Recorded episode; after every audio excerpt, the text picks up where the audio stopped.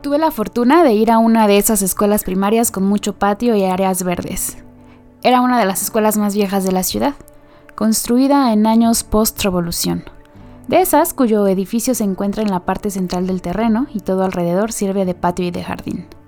Sin embargo, como la población estudiantil había aumentado, se mandaron a construir unas cuantas aulas a los alrededores del edificio principal. Recuerdo que mi salón de primer grado estaba en la parte trasera y justo al lado había un árbol grande de tronco frondoso, con unas ramas peculiares, que servían como comedor, como columpio o para los más atrevidos, como peldaños para escalar a la punta. Pero para mis amigas y yo, el árbol era el sitio perfecto para construir una casita y hacer un escondite secreto. Un refugio perfecto que no necesitaba más que un pedazo de tela abrazando las ramas para hacer nuestra guarida protectora contra los niños traviesos de segundo grado. En cuanto tocaban la campana de recreo, salíamos corriendo rumbo a nuestro refugio, a la casa del árbol, y así pasábamos nuestra media hora entre comidas, juegos y risas. Eventualmente fuimos saqueadas porque otras niñas más grandes también querían jugar, y ya no recuerdo qué más pasó con aquel escondite secreto, que un día dejó de ser secreto. Como humanos, tenemos esa necesidad de ser protegidos por algo y un lugar en donde resguardarnos del peligro. Por eso habitábamos las cuevas y posteriormente creamos chozas y construimos casas, como felinos dentro de una caja de cartón. Nos hace sentir bien la calidez de un lugar acogedor que te abrace, que te libere del peligro, que te esconda de los malos, que te proteja de la maldad humana y te brinde seguridad. Pienso también en los niños y los adultos que por las noches usan sus cobijas como escudo protector contra monstruos y fantasmas o contra la soledad de su cuarto. Para los que tenemos la fortuna de tener un hogar, ni siquiera nos cuestionamos el hecho de tenerlo.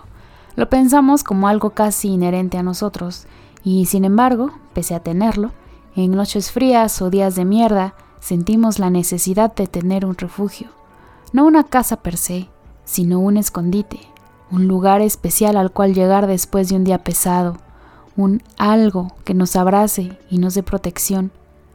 Como humanos habitando en este mundo que no se detiene y donde todo es caos y tenemos batallas internas con nuestros propios pensamientos, que muchas veces son enemigos, tenemos necesidad de eso.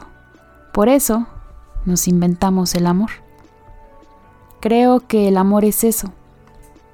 La persona a quien decidimos amar representa nuestro escondite secreto y lugar favorito para descansar. Por ello resulta trágico cuando eso se acaba y nos queremos aferrar a nuestra idea del amor, porque no queremos renunciar a esos brazos que nos cobijan, ni a ese pecho que nos sirve de almohada para descansar nuestras penas y pesares. Nos negamos a perder la cálida sensación de tener un cuerpo calientito en donde reposar después de un mal día, y en donde acurrucarnos en las noches frías. Y ni siquiera debe ser un cuerpo, con la simple presencia de alguien basta. Saber que hay alguien ahí para ti, que te escucha, que es tu descanso, que es tu rincón favorito para pensar, que es tu lugar sagrado para llegar y quitarte los zapatos, y con ellos los malos momentos que cargas en el hombro como piedras después de un mal día. Necesitas saber que hay alguien cuyas palabras te van a abrazar y hacerte sentir en casa. Es trágico renunciar a nuestro hogar, pero muchas veces ese lugar se contamina y el refugio se convierte en prisión o cuarto de tortura. Pero bueno, esas son otras tragedias. Todos merecemos un lugar favorito, habitar en el cuerpo de alguien, en la vida de quien amamos. Pero mientras ese refugio llega, no nos queda más que refugiarnos en nosotros mismos y servir acaso de escondites y refugios para quien quiera reposar unos días en nuestro ser.